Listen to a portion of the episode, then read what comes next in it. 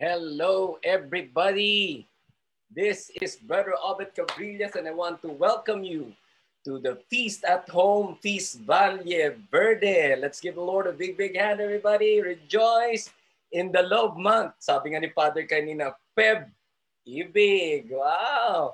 Bigyan nyo nga ako ng mga heart emoji dyan sa lahat ng mga nanonood ngayon na libo-libo sa Facebook Live at saka libo-libo din dito sa ating Zoom space. We're live in Feast Valle Verde, Feast at Home. I'm so excited to serve you and we will be culminating our talk series today. Ano nga ba itong talk series na to? Ayan, tingnan natin ngayon. Our talk series is all about rhythms of grace. Yan ang ating talk series. And today we're gonna culminate it. And as you can remember, we we discuss about uh, four sessions already. Talk one, we discuss about a hammer that heals, pamalo, pero ginamit sa pagpapagaling. At siya si Jesu Cristo, the Messiah of the Lord, that they expect to be political, became a savior of our soul. Talk number two, a road that gives rest. Saan ka nakakita ng kalye na nilalakaran mo pero napapahinga ka? A road that gives rest. Talk number three, a Lord that acts. Alam niyo, ang grasya ng Diyos, we are dancing to the rhythm of action. Okay? We have to act on what we love, on what we do, because our God is also a God of action. Yes, He is a God of promises, but He's also a God of action. And last Sunday, we discussed about a God that saves. Nako, God is close to the brokenhearted, Lord. Let every brokenhearted, nako, pakitag Facebook Live, people are watching now, pakitag yung mga kaibigan yung kailangan nitong talk na to. Because God is close to the broken-hearted. This will be will continue on. This talk will continue on in momentum because today we will discuss about a demand that reveals. Ano ba yung mga kagustuhan sa buhay na naglalabas ng tunay na hangarin ng puso? Ang lalim ng Tagalog, no? That will bring out your heart And it will be, to those who want to open your Bible, yes, this is a Bible study online. You may open up your Bible. I'll be using the New American Bible. It will be a discussion about Matthew chapter 12, 38 to 45. Mahaba-haba. Matthew chapter 12, 38 to 45. So you can open your Bible. Tunghayan, line after line after line, we will be discussing. Yes, again, I want to reiterate, we'll discuss about a demand that reveals, and that would be talk number five. Please join me as we pray our favorite prayer wherever you are. Wag lang kapag ka nagda-drive ka, if you're at home with your family, I'll be inviting you to make the sign of the cross in the name of the Father and of the Son and of the Holy Spirit and just spread out both arms, both hands as a symbol of surrender, as a symbol that you are opening every area of your life to God's grace, to God's abundance. Just raise it up. But when you're driving, just tune into the voice and just surrender everything to the Lord. We'll be praying our favorite prayer right now. And let's discuss, let's bring it up to the Lord. Today I receive all of God's love for me. Today I open myself to the unbounded, limitless, overflowing abundance of God's universe. Today I open myself to God's blessings, healing, and miracles. Today I open myself to God's word. So I become more like Jesus every day.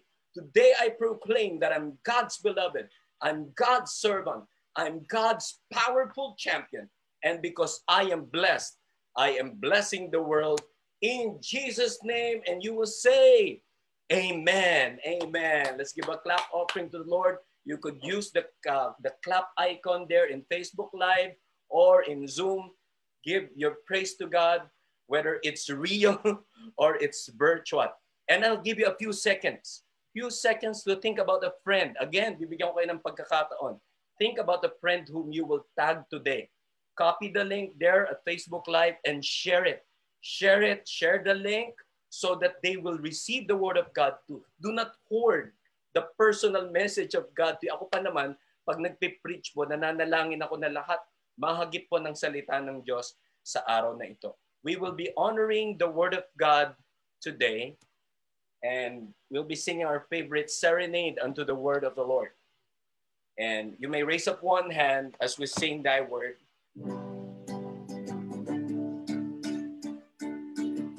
Thy is a lamp unto my feet and a light unto my path. We will be reading from Matthew chapter 12, 41 to 42. We'll see it here. And we read together at the judgment, the men of Nineveh. Americans would pronounce it as Nineveh, but we're, not, we're semi-Americans by pronunciation. So at the judgment day, the men of Nineveh will arise with this generation and condemn it because they repented at the preaching of Jonah. And there is something greater than Jonah here. Sino kaya yung greater than Jonah? And napakagaling na, na Old Testament preacher na ni Jonah. At the judgment, the queen of the south will arise this with this generation and condemn it because she came from the ends of the earth. Ang layo ng pinanggalingan ng queen of the south otherwise known as the Queen of Sheba, from the ends of the earth to hear the wisdom of Solomon. And there is something greater than Solomon here. Sino kaya yung something? Sino kaya yung someone who's greater than Solomon and greater than Jonah? Today we will study the word. And we honor again once more the word of God and we sing thy word. Thy word is a lamp unto my feet and a light unto my path. We praise you, Jesus. We glorify you. We honor you. In Jesus' name. Give the Lord a big, big hand, everybody. God is a good God. Thank you, Jesus. Thank you for your word. Thank you for your grace. Hallelujah. We honor you. The one big message today, yan, napaganda. God is inside you. God is inside you. Nasa kalooban mo ang Panginoon. Dati, kumbinsidong kumbinsido po ako na pangit ako. Napakababa po ng self-worth ko. Napapangitan ako sa sarili ko. Ang tao, ayan, eh, nananalamin na ganyan. Uh, napapangitan ako sa mata ko, sa eye bags ko, sa ilong ko, sa bibig ko. Pangit na pangit ako. Pero dahil sa salita ng Diyos, faith is believing in things you cannot see. I now declare myself as pogi. Ah, pogi. Presence of God inside. Ayan, si Paulo napapanginti oh. Paulo Bergado is watching with us through Zoom. Ah? Presence of God inside. Kaya ladies, Valentine's na. Baka yung mga naliligaw sa inyo, hindi pogi. Pogi panlabas pero pogi ba inside? presence of God inside. Ang misis ko nanonood ngayon online with friends. Hello, Mommy Joy, I love you. At sa kanyang mga mata, I am pogi inside. Aanin mo yung pang, pogi outside pero pangit inside. No, our, our, our presence inside our hearts, it's, it's God. God is inside you. Merong theology that is called eminence. Sa paligid mo, andyan ang Diyos. Eminence. But there is a theology that says immanence that God is inside you. God is all around you. God is also inside you. We'll be dwelling and diving into the Word of God again. I would like you to ask to ask permission from you. This is going to be content heavy, so don't don't force yourself to to understand everything. Just um, just walk with me. This is going to be um, a dive into the Scripture line by line and so on. Pero let's see, the, because the job of the feast builder or the speaker is to simplify the complex. We will not complicate the simple. Ang unang verse na ating pagmamasdan ay ito. Then some of the scribes and the Pharisees said to him, Teacher, we wish to see a sign from you. To those who want an aligned version of the Bible, I'm using the official liturgical Bible. It's called the New American Bible. So in case you're using another version, it's okay. So the verse says, Then some of the scribes and Pharisees said to him, Teacher, we wish to see a sign from you. Ayan na. Humihingi ng himala. Himala, kasalanan ba? Humihingi, nakakatuwa ano? Alam mo ba na pag may kalaban ka at may kalaban ka pong isa, willing ang dalawang kalaban mo magkampe laban sa iyo. Kaya may sinasabi na the the friend the ano ba yun? The friend of my enemy is my enemy. Tama nga ba yun? Basta pwedeng magkampi ang dalawang kalaban mo para pagtulungan ka. Sometimes what unite friends, magkapatid, magkaibigan, biglang nagiging magkakampi pag may common enemy. Ito nangyari sa mga scribes. Tagasulat po sila ng Old Testament. Dati kasi wala pang publishing house. So sinusulat line by line po ang scripture, ang Pentateuch, or the first five books in the Bible. Sila mga scribes. At yung mga pariseo, sila official na tagapagturo, eh, which literally means Pharisee means set apart. Pharisee, parang far I see. Kaya malayo ang puso nila sa kanilang ginagawa. Ano ang punto dito? The first point that I want to show you is this. That the scribes and the Pharisees demand to Jesus reveals the emptiness, reveals the emptiness of their soul apart from God. Why? Kasi if you will look three to four verses before this, inaaway nila si Lord. Tapos ngayon, sasabihin nila, penging ang himala. Pero parang ganito rin yun. Once and for all, Jesus, patunayan mong Diyos ka, penging himala. Kaya nga tinitle natin to. Look, ah, look at the words. They demand for Jesus to reveal. Ayan. Kaya dun galing, ayun, ah, dun pala galing yung talk title natin na A Demand That Reveals. Because oftentimes, yung mga lumalabas sa bibig mo, yun ang sa loobin ng puso mo. Tulak ng bibig, kabig ng daigdig.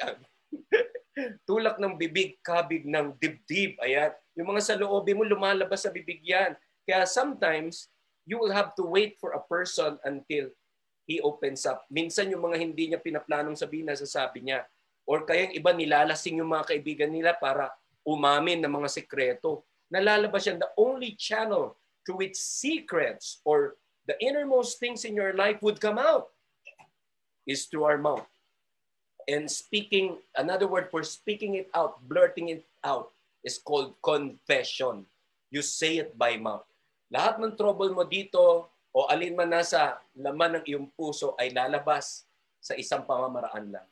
Pwede konti sa kilos, but through the mouth it will come out. Let's read more the scripture. Matthew 12:35. Alam mo nakakatawa kasi nakakatawa kasi scripture interprets scripture. Kindly write it down if you're if you're studying the Bible now. Scripture interprets scripture. So yung sinasabi natin kanina sa Matthew chapter 12 is being explained also by Matthew 12:35. A good person brings forth good out of a store of goodness, but an evil person brings forth evil out of the store of evil. Kung anong nakatago sa iyong puso, lalabas. Bagamat ito'y mabuti o ito'y masama. Now, sa chap sa Luke, sa Gospel according to St. Luke, mas malinaw, mas explicit. A good person out of the store of goodness in his heart produces good, but an evil person out of the store of evil produces evil. Ayan na, For from the fullness of the heart, the mouth speaks. If you read the Tagalog uh, Bible, sa kapuspusan o kapunuan ng iyong puso, lumalabas ang bukang bibig. Ayan. Kaya, ewan ko ba, bakit ba nakikita ko si Paulo sa screen ngayon? Baka may mga saloobin siyang dapat niyang sabihin. No? Hindi lang sa pagmamahal, hindi lang sa pag-ibig, but whatever is there in your heart. Kaya nga, ang sarap maging Catholic because we could confess what we have, our sins, our hidden sins, we could confess it out. Or if you're a non-Catholic, through counseling, through a safe friend, share it. Pain is meant to be shared. Ano mang sa, loob, sa loobin. Kaya yung mga mga escriba at pariseo, give us a sign. Lumalabas sa kanilang bibig. Eh. Ayan, let's read some more. The Pharisees, as I was saying with you, was asking for a sign. What's the point here?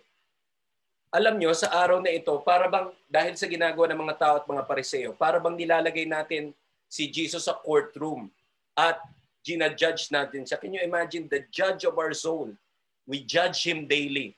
Ito, ang, ito parang sinasabi ng mga pariseo, ito din mga ginagawa natin, di ba?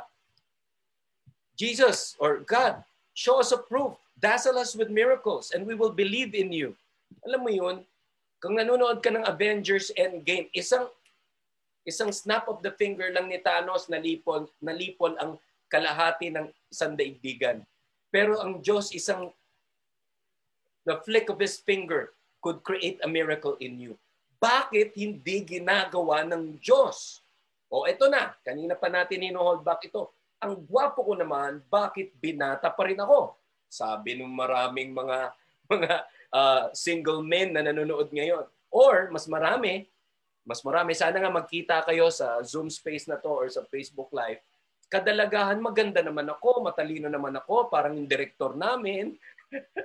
Bakit wala akong boyfriend? Lord, give me a miracle. Bigyan mo ko ng himala. Yan. We put God in the judgment seat or, or not in the judgment seat but in the courtroom at hinuhusgahan natin ang Diyos. Isa pa, ito, palagi natin binibin, pinagbibintangan ng Diyos. Bakit ka unfair? Why are you so unfair? Nako, if you see me live, I'm not tall. Ako po pinakamaliit sa Kerigma 5. Si Brother Arun Gogna, Brother Alvin Barcelona, matatangkad po sila. Brother Bo, matatangkad po yan. Mas matangkad sa akin si Adrian Panganiban, mas matangkad sa akin si John Escoto. Bakit ako pandak? Dati natatanong ko yan. Di ba? Why are you unfair? Tapos minsan nagbibiter-bitera ng mga tao. Bakit may mga tao pag nag ano, Christmas party raffle draw, palaging sila nananalo. May mga ganung tao na pa, mapapanalunin sa mga raffle. Tapos magbibiter-bitera ka, sabihin, yung mga nananalo, madala sa raffle, hindi naman maganda ang love life. Nagbibiter-bitera, nagsa-sour graping. Kung ano-ano mga kasabihan sinasabi. Tuloy pa natin. Ayan. We bring God to the court and judge Him. May deal tayo, Lord. Nag-usap tayo. Magpapakabait ako, pero ikaw na bahala sa negosyo ko. Nagmimisa naman ako. Nagro-rosaryo naman ako. Nagpa-fasting naman ako. Ginawa ko ng lahat. Ba't nalugi pa rin ang negosyo ko? Ba't nangyari pa rin? Ba't nagkasakit pa rin ang mahal ko? Ba't nagka-COVID pa rin yung kamag-anak ko? Ganyan tayo eh. Could it be that it's just nature who did that to people? talagang natural na darating kasi it's unfair because we're act what what are we actually doing we are actually we want God to obey us. Binaliktad na natin. Gusto natin alam mo yon ikaw o sige straight talk real talk tayo. Puso sa puso. Gusto mo ba na lahat ng utos mo gagawin ng Diyos? Gusto mo ba yung ganong Diyos? Eh minsan nabubuntong hina, nabubuntong hininga tayo.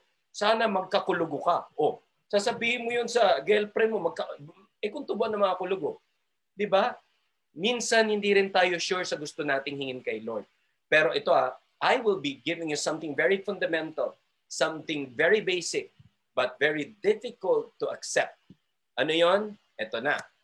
That the truth is, God is God. God is God. Siya ay Diyos. At dahil siya ay Diyos, Gusto, gusto mo ba lahat ng problema mo sinusolve ni Lord? At kung gusto mo ganun, nagbaliktad na. Si Lord na ang servant mo. Hindi na siya God. Siya ay isang genie. Ba? Eh paano kung, Brother Obet, eh bakit may problema pa rin?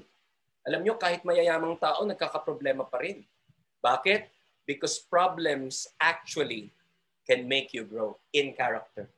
Because God doesn't want your convenience. Mag-usap-usap tayo. God doesn't want your convenience. Yes, you want your success, but it, God doesn't want your success only. All God wants is your character to be like Christ. Interesado ang Diyos sa pagpapakabait mo. Ayan, kung may katabi ka dyan sa kwarto mo, kahit malayo sila, walang balak makinig, pakisabi sa kanila, interesado ang Diyos sa pagpapakabait mo. Bibigyan ko kayo ng chance, mag-text ngayon. I-text nyo, yung close sa inyo. Interesado ang Diyos sa pagpapakabait mo. At papatunayan natin yan sa apat na mga uh, parameters. There are four practical applications that I want to share with you. Number one is focus on people who are open to you. Ayan, maganda yan, maganda yan. Find God in the ordinary. That's number two. Never be complacent. Yan ang number three. And number four, put God at the center. Isa-isahin natin. Number one is focus on people who are open to you. Kaya nga sinabi sa scripture, sabi ni Lord, umano siya, sumagot siya eh. Jesus to the, to said to them in reply, di ba pinapagawa siya ng himala? Sabi niya, an evil and unfaithful generation seeks a sign, but no sign will be given it except Jonah. Pag-usapan natin to. Nagdadasal tayo. At may gusto tayong version ng ating panalangin. Alam mo, God will never answer you according to your version. God will always answer your prayer according to His version. Igalang mo yun. Pagkatiwalaan mo yung pamamaraan niya. Tulad dati, humihiling po ako, Lord, bigyan niyo po ako ng Harley Davidson na motorsiklo. Sa lahat naman ng mga taga-bagong baryo na gusgusin, ako yung nananalangin magkaroon ng Harley Davidson. Anong answer ni Lord? No. Kinig ah, When God answers no, He will replace it with something good. Papalitan niya. Yan ang kagandahan ng answer na Lord, ni Lord na no. You are asking for a sign, sabi ni Lord, no. But every time God says no, papalitan niya. Anong pinalit ni Lord? Binigyan niya ako ng malakas na katawan. Hindi ko na kailangan ng Harley Davidson. Nagja-jogging na lang ako palagi. Di ba? Be aware, my dear friends, who are now in Facebook Live, you're watching, and who are now in the Zoom, Can you can you can you reflect on the things that you prayed for pero hindi ang answer ni Lord no? At pwede bang pakiisip anong pinalit niya? Humihiling ka ng girlfriend. Ang pinalit ni Lord ay mabait na mommy. Hindi naman pwedeng i-date mga mommy. Iba yung kilig eh. Mommy walang kilig. Ganon, di ba? Humihiling ka ng financial, ito nakakatawa, humihiling ka ng financial blessing, installment. Hinihiling mo ay 1 million pesos. Ang answer ni Lord, 10 10,000. Lord, kulang ng mga zero to. Because God, God will never answer your prayers in the version that you want. It has to be God. God will decide. Please, starting today, respect the version of answered prayer that God is giving you. Ayan. Why unfair and adulterous? Bakit ginamit ni St. Paul, uh, ni St. Paul or ni Matthew, Jesus Christ to Matthew, yung word na unfaithful. It, it also means adulterous. You unfaithful generation. Grabe naman. Parang si God ang nangguhusga. Hindi. The meaning of this is, yung relation natin kay Lord ay parang kasal. Gusto niya, close kayo. Aanhin mo ang lahat if the God who is inside you, you're not close, you're not intact, you're not intimate, you're not one with God. Walang ibang concern si Lord kundi makapiling ka. Maging magkaisa kayo. Union with God is the ultimate goal. Hindi mo nang hilingin mag-heaven pa. Dito pa lang, you have to have union with God. And why did he, he continued on? Just as Jonah was in the belly of the whale for three days, Ayon kay Matthew, yung big fish sa, sa Old Testament ay may pangalan na whale. But we know we know by, by biology that whale is not a fish, it's a mammal. Anyway, three days and three nights. So will the Son of Man be in the heart of the earth three days and three nights. Anong ibig sabihin nito? Ayan. Kanina lang hinihiling yung mamatay ako, tapos humihingi kayo ng sign. Anong answer ni Jesus? You want a sign? The sign of Jonah. Ano ibig sabihin ng sign of Jonah? Three days siyang nasa, nasa tiyan ng malaking isda o ng whale.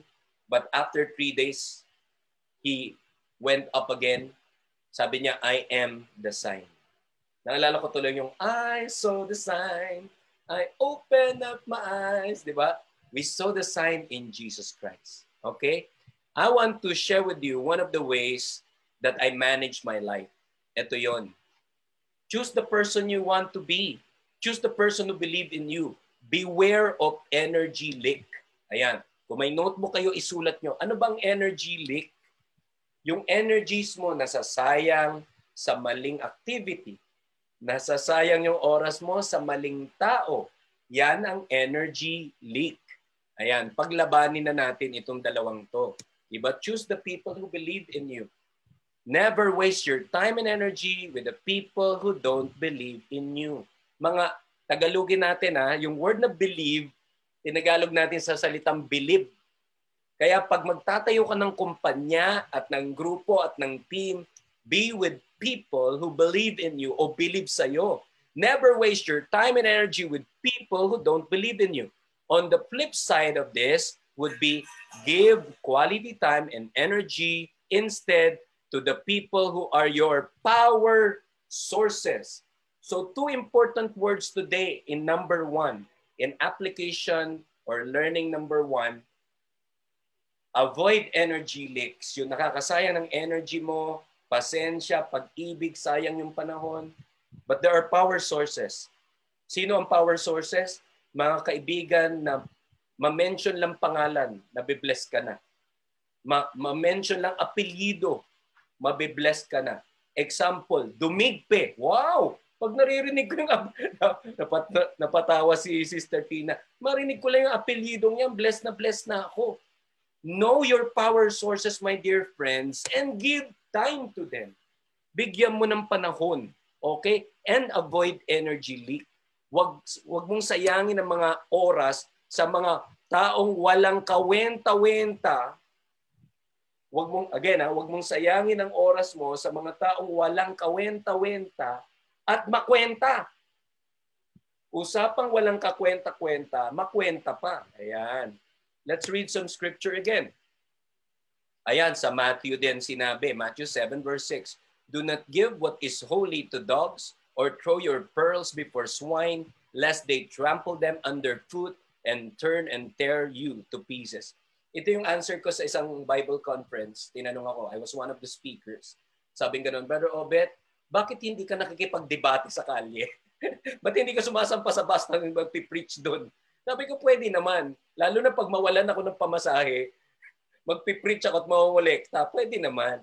Pero sayang ang kahalagahan ng salita ng Diyos kung ito ay sasayangin ng mga tao. Hindi natin sinasabing yung ibang tao parang pigs, parang dogs, pero minsan ang asal ng ibang tao sa ino-offer mo, ino-offer mong pag-ibig, parang parang binasura lang. Di ba may kanta dati na ano?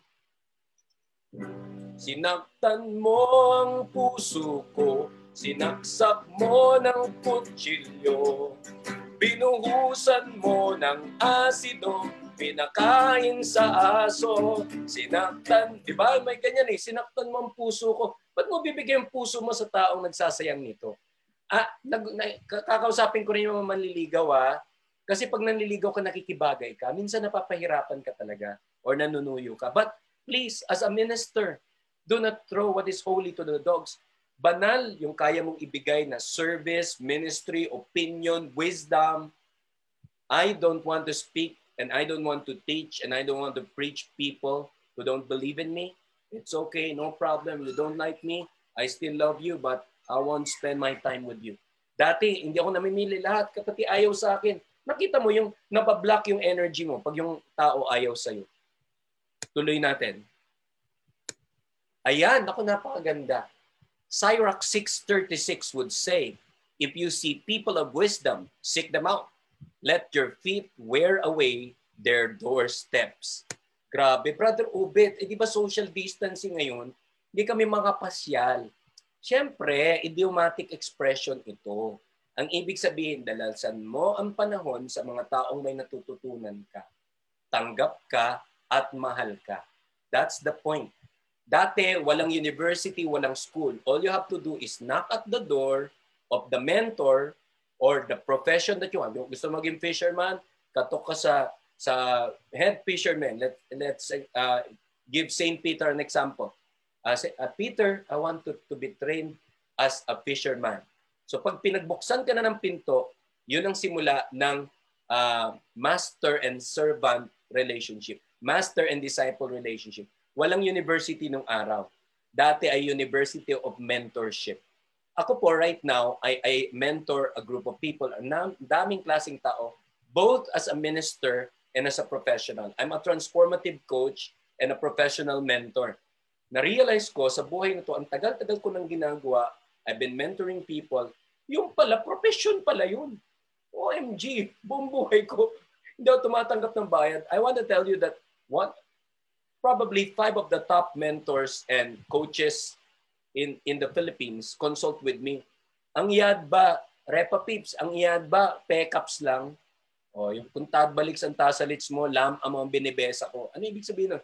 Kapi-kapi lang kami pagtapos. Teka, that's the reason why I trained and get a certification.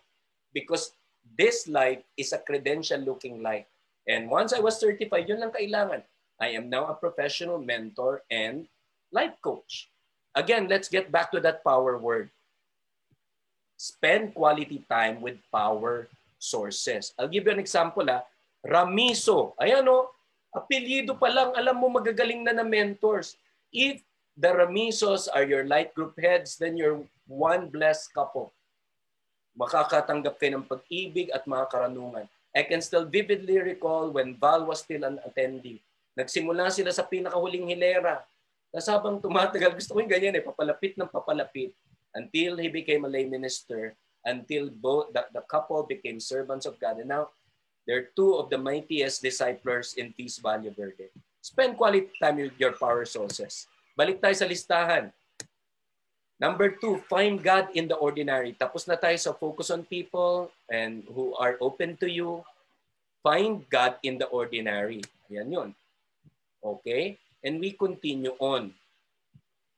Stop finding God in the supernatural. May mga tao kasi hard to please. High maintenance. Ang Diyos nandyan sa nagsasayaw na araw. Ang dami nakakita nung nagsasayaw na araw. Palamura pa rin. Magbabagong buhay lang ako pag naka-receive ako ng gift of tongues. Shin nalalahiya lalaka. Eh paano ko sabihin ko sa inyo na ang ng uh, ang ang pinaka-head ng ng Light of Jesus eh walang gift of tongues. May mga may gift of tongues kasi sa worship. Si Brother Arun, yun ang gusto niya sana magkaroon ako ng gift of tongues sa worship. He has a powerful gift of tongues. Pero sa worship, wala. Sabi ko, Brother Arun, pag ganyan naman kagaling sa'yo kumanta, hindi na kailangan. Kasi may mga iba pag nag-worship, Hirayala masyanirayala. Yung mga ganun pa sila eh. No? You won't have it all. Pero wala ang Diyos sa mga kahitikan ng buhay. Ang daming tao nakakita ng himala. Ang, ta- ang daming tao nakakita ng aktwal na pagpapagaling. I know of a Catholic community, binivideo pa nila yung miracle healing, binivideo pa nila ilan na nakauwi na wala ng wheelchair. Pero sa sama naman ng ugali. Why? We continue on. Stop finding God in the supernatural. Kaya nga sabi sa Matthew 5 verse 8, Blessed are the pure of heart, for they will see God. What's the point? The point is, tanananan, find God in the majesty of the ordinary. Ang Diyos ay nasa ordinaryo. Kaya gustong gusto ko yung kantang, I see skies so blue. Taas, teka. I see skies so blue and clouds so white the bright blessed day and the dark sacred night. And I think to myself, what a wonderful Lord. Diba? Ang Diyos ay nandyan lang sa mga ordinaryo. As ordinary as our uh, every night, pagtapos mag-aral ng mga bata, pagtapos ko mag-talk kung sa ang sulok ng daigdig dahil sa Zoom, minsan may mga panahon na apat na bansa ang binisita ko, Nandito ako sa sulok ng bahay because of Zoom. Pero alin ang highlight ng buhay ko? Ang highlight ng buhay ko, andyan, andyan. Habang nanonood kaming pamilya, nanonood kami, hindi ko na sabihin, baka sabihin nag endorso pa ng palabas. House Arrest of Us. Napakagandang Netflix movie. Pinapanood namin ang kulit, tawa na kami. Si Robbie, si Rizzy, si Mami Joy, yan po ang setup namin, nanonood kaming sabay-sabay. At ako siguro yung taong hindi mahilig magtanim ng halaman, pero enjoy na enjoy ako. Napakaganda ng garden sa harap namin. Oh, tingnan niyo mabuti, ang ganda ng garden. Maganda yung plantita si Mami Joy po. God is in the ordinary. Walang bayad, sisilip ka lang sa harap ng bahay mo. May magandang misis doon, nag, nag, nag ano, nag, nagtatanim at namumulaklak yung mga halaman. Napakaganda. Hindi ka na kailangan magbayad. Pag ikaw ang taong mababaw ang kaligayahan, mayaman ka, lalo na ngayong lock, mga lockdown at ngayong may pandemic, isa pa, I see God every time I ride my all-terrain vehicle. Yan, ang ATV ko na ang pangalan. ay Ronin. Magsus mag magpaplug uh, ako sa tenga ko ng hard rock music at and I will drive around the village. But you see, uh, sasabihin ng mga tao, ay mukha kang siga, brother, mukha kang siga. Hindi, I see God there. 'Di ba? That's Ronin and this is Ronin upgrade. Ayan po. Nako, bangis niya no. All-terrain vehicle kasi po dito sa aming village ay ano, rolling yung ano, rolling ang paligid. Uh, may pataas, may pababa. Enjoy na enjoy. Ah, after a ride, five minute ride, I am refreshed. I am strong again. Ano ang power source mo? Ano yung ordinaryo na nakaka-empower sa'yo? Don't complicate it, my dear friends. Tuloy natin ang discussion. The more you purify your heart, di ba sabi sa Matthew 5 verse 8, the, the, the clean of heart, they will see God. Di ba? So the more you purify your heart, the clearer you see God. The clearer you see God, the more you purify your heart. Ang galing ano? Dapat makita mo ang Diyos. Ako kahit anong palabas sa Netflix, siyempre minsan may sinusunod na bastos doon, pero hindi ko na alintana. I see a tidbit of wisdom there. I listen to to mentors na hindi naman ako kilala like Simon Sinek. Si Simon Sinek speaks about life better than any preacher could could speak. Simon Sinek or Simon Sinek, whatever however you pronounce. See God in the ordinary, most especially please find God inside you. Andyan si Lord, tuwing tumitibok ang puso mo, kumakatok ang Diyos sa kalooban mo. Open up your life to the majesty of the ordinary. 'Di ba? Alam nyo ba na ay si Brother Obet nag nagigitara oh. Eh paano mo sabihin ko sa inyong anim lang ang alam kong chords? 'Di ba? Ang saya ko dito sa anim na chords na alam ko because I find God in the ordinary. Tuloy natin. Yay, dalawa na lang. We are now in number three. Never be complacent. Okay. Bakit ba tayo hindi dapat maging kampante? Kasi nga, ito na, makinig kayo, mahalaga to ha. Huwag kayong CCR muna dito sa part na to. Mahalaga to. Ay, by the way, if you're learning, give me a give me a thumbs up sign there at Facebook Live and give me a heart sign here in in the Zoom session. Ayan na, mahalaga to. Please pray for me as I speak about this. This is challenging. When the unclean spirit or when an unclean spirit goes out of a person, it roams to the arid regions, searching for rest but finds none. Yung, yung evil spirit, more specifically the unclean spirit, ito yung klase ng spirito na nagpapadumi sa yung kaluluwa. Nag-iikot daw yan, nangahanting at naghahanap ng matutuluyan. Nako po, tuloy natin. Then it says, I, wala akong mahanap. Sabi niya, I will just return to my home from which I came. But upon returning, it finds it empty, swept clean, and put in order. Ayan na, tandaan nyo yung mga word ha. Empty, swept clean, put in order. Walang laman, malinis at maayos. Anong sabi niya? Buti sana kung isang evil spirit lang. Ayan na. Then it goes and brings back with itself seven other spirits more evil than itself. Parang taga-bagong baryo to. Tumawag pa ng rest back pito na mas masasama pa sa kanya. Ang tanong, ang, ang tagal ko pong ang tagal ko pong pinagnilayan, pinag-aralan, bakit nagtawag pa siya? Di ba malinis naman yung bahay? Inayos eh. In order, malinis. Bakit siya nakabalik? Tuloy natin. Ayan. And the last condition, ito nangyari, and the last condition of that person is worse than the first. And this will be with the evil generation aside from being a transformative coach, I'm also a recovery coach. At kami mga recovery coach, mas mas nagiging uh, effective kami pag dati ka talagang drug addict. And I tell you, I, I have colleagues, 20 years na sa recovery coaching, nag-relapse. Ano ang relapse? Naging drug addict uli. Diba? Because any addiction is like a monkey on your neck. And And what you do to avoid addiction is to make the monkey sleep. Because the monk, when the monkey wakes up, pa- parang daig niya pang attack of titans. Guguluhin yung buhay mo. Okay? Kaya you have to keep it silent. Bakit nga ba may relapse? Okay. Ang hindi na, di ba sabi natin, malinis naman, maayos naman. O edi para silang mga pariseyo, malinis at maayos. Why did the unclean spirit invade the house? It's orderly but empty. Now we know. Now we discover. Kinikilabutan po ako. Kasi walang wa, malinis nga, maayos nga, pero walang laman. Ano ang dapat na laman? Ang dapat ng laman ng puso mo ay si Kristo. Kung andun si Kristo, hindi makakasingit yung jablo. Minsan kasi problema natin, napakalinis natin. Napaka-perfectionist. I am an advocate of excellence, but never perfectionism. Why? Meron ako nakitang quote. A very, very clean children and house is a sign of a sick parent.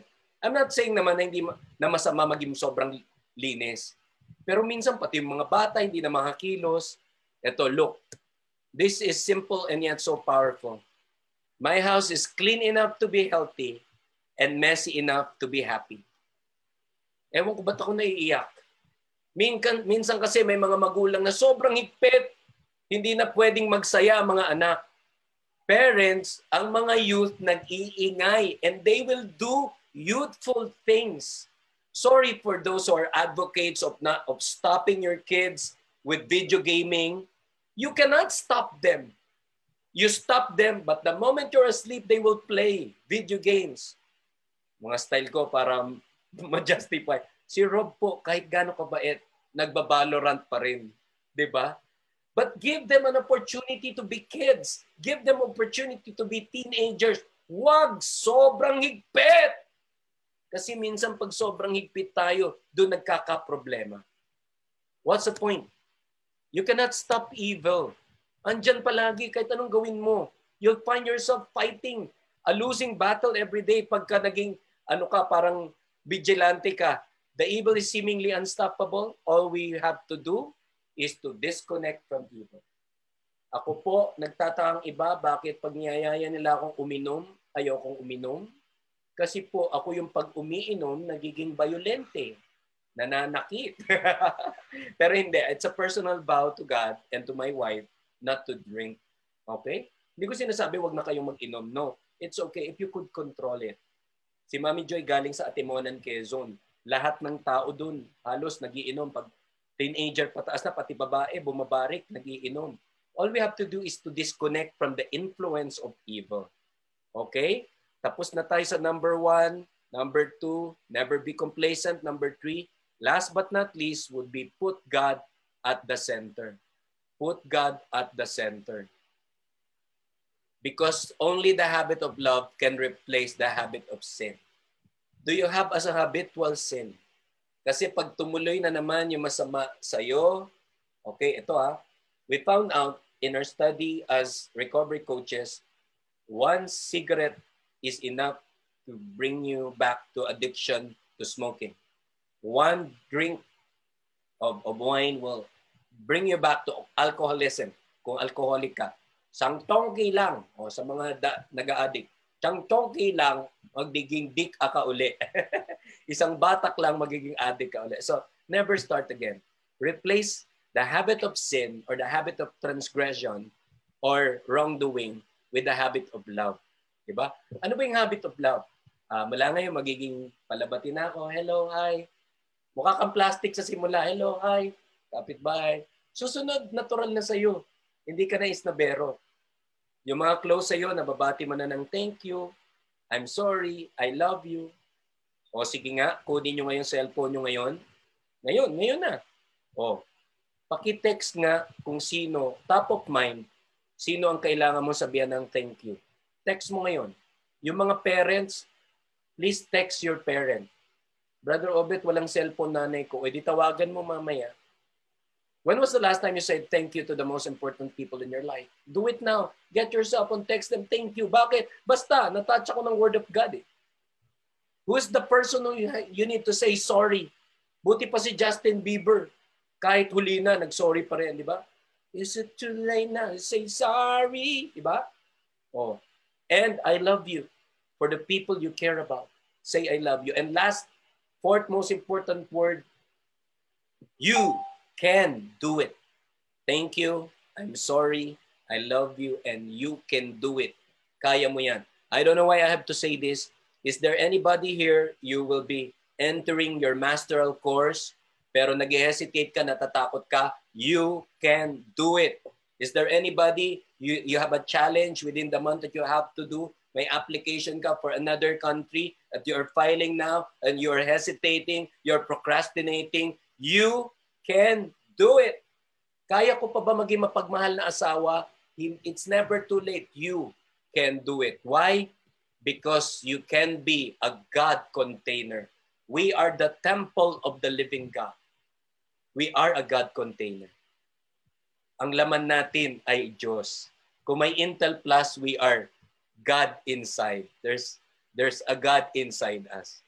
At nagma-manifest 'yon pag you have the God in you have your God inside sa kabaitan at sa kabutihan. Focus on people who are open to you. Find God in the ordinary. Never be complacent. I give you time. Uh, give it a screenshot, especially the ones who will be with me after this event. We have talk time uh, ito ang point of reflection. Okay? Pero mas maganda ito na lang ang screenshot mo. Alam niyo naman ang trabaho ko ay simplify yung complicated. Ayan. May apat na letter P as I always do. Purpose. Ayan. Open your purpose to the people who believe in you, not with people who don't believe in you. Open your purity. Ang iyong puso, ang iyong kaluluwa um, purify your heart so that you can see God in the ordinary. Then preservation. Huwag maging kampante, may, may evil spirit eh. Naghahanap na walang lamang puso mo, kaya dapat the presence of God inside, pogi ka palagi. And last but not least, priority. It has to be God first. Dapat mauna. Okay? Pinag-counter lang natin yung apat kanina. Okay, ito yun, no? Okay, focus on people who are open to you, Find God, Chorba, Chenes, yan. Naging apat na, na four. Na apat na four, apat na P. Purpose, purity, preservation, and priority. Because at the end, we must live and love to the rhythms of grace that we feel within. Hindi mo siya maririnig eh. Wala siya sa Spotify. O sa mga hindi, ano yung Spotify? Wala siya sa radyo.